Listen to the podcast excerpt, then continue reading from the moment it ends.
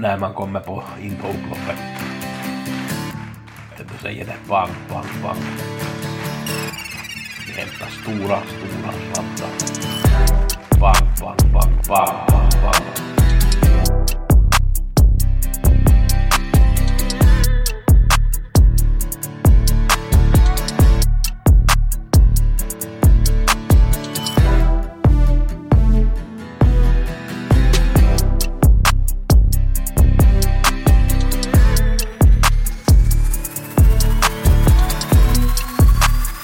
Vi har Gusse med veckopodden. Vi går igenom V86 och V75 från förra veckan.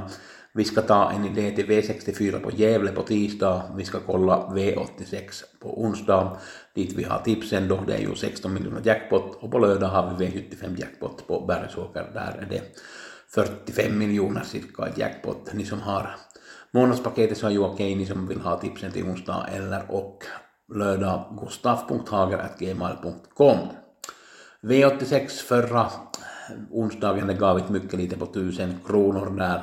Jag hade alla vinnare rankade inom de fyra bästa, men det är nog så mycket att hurra över. Det var två stycken tipsettor där. Uh, ingenting speciellt desto mer om den omgången, det var ganska enkel.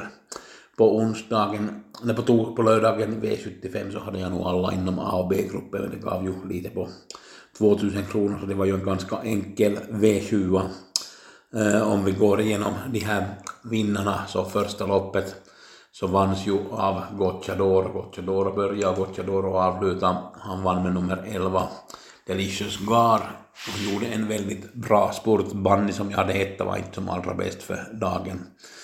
Men det är nog Delicious Gar var bara helt enkelt för bra. Andra loppet trodde jag på Mami Survivor, den tog ju spets lite överraskande men den kunde inte orka till slut.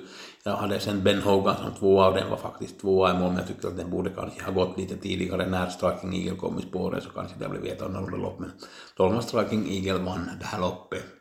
Tredje hade jag näst bästa spiken på Dear Friend, där var det spets och slut, den var faktiskt bra. Dear Friend, det var otroligt fin insats av den. Fjärde loppet så var jag ju inne på att Fleming skulle ta spets med Glorious Rain, det var ju många andra men han tog spets men han gav bort åt Misai försökte inte alls köra någonting lite överraskande. Misai var bra igen och vann loppet. Femte loppet vann Pingis, den hittade ut från ryggledaren och fick ett perfekt lopp. Eh, sjätte loppet hade jag Bonnie Bergen som bästa spik, men det Winner Take It All där i döden, det blev ganska hårt tempo. Det gynnade förstås Nimon som var bara bäst. Och i sista var det Dana Ek som vann och det var Gocciadora som vann med hästen så han tog två segrar. Vi har Gävle på tisdag. Andra loppet, Esma Hatma har avslutat bra två gånger i rad. Jag tycker att den har en bra serie som det står inne i. Det fick spår fyra, står ganska bra in i det här. Det är en lärlingsserie. Linus Lönn som kör och jag tycker att det står för tur för en seger nu. Så Esma Hatma ska absolut sträcka som vi spelar V64 på tisdag. V86 på onsdag har vi ett eh, kallblodslopp på Solvalla, det är ju Solvalla Jägersro, det är Tangenborg fick spår 1, Grislefaxen GL2, Våler Nikolaj 3, Filip S4, Bränneurin 5, Eldrask 6, Pydin 7 och det är Pydin körs av Jorma Kontio, Uppgårdsrängen 8, Månlycke 9 och Bäcklös Faron 10. Det här loppet ser jag verkligen fram emot, det är ett intressant lopp.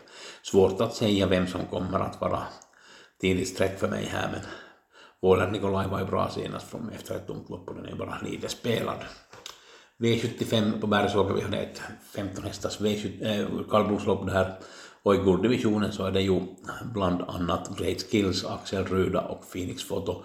Great Skills fick spår 5, Axel Ruda spår 6 och Phoenix Photo spår 8. Är ni intresserade av tipsen gustaf.hager.gmail.com där och ni som har månadspaketet så har ju allting på det klara. Ni får ju det här tipsen förstås på onsdag och på lördag. Ha en bra vecka. Tack för mig.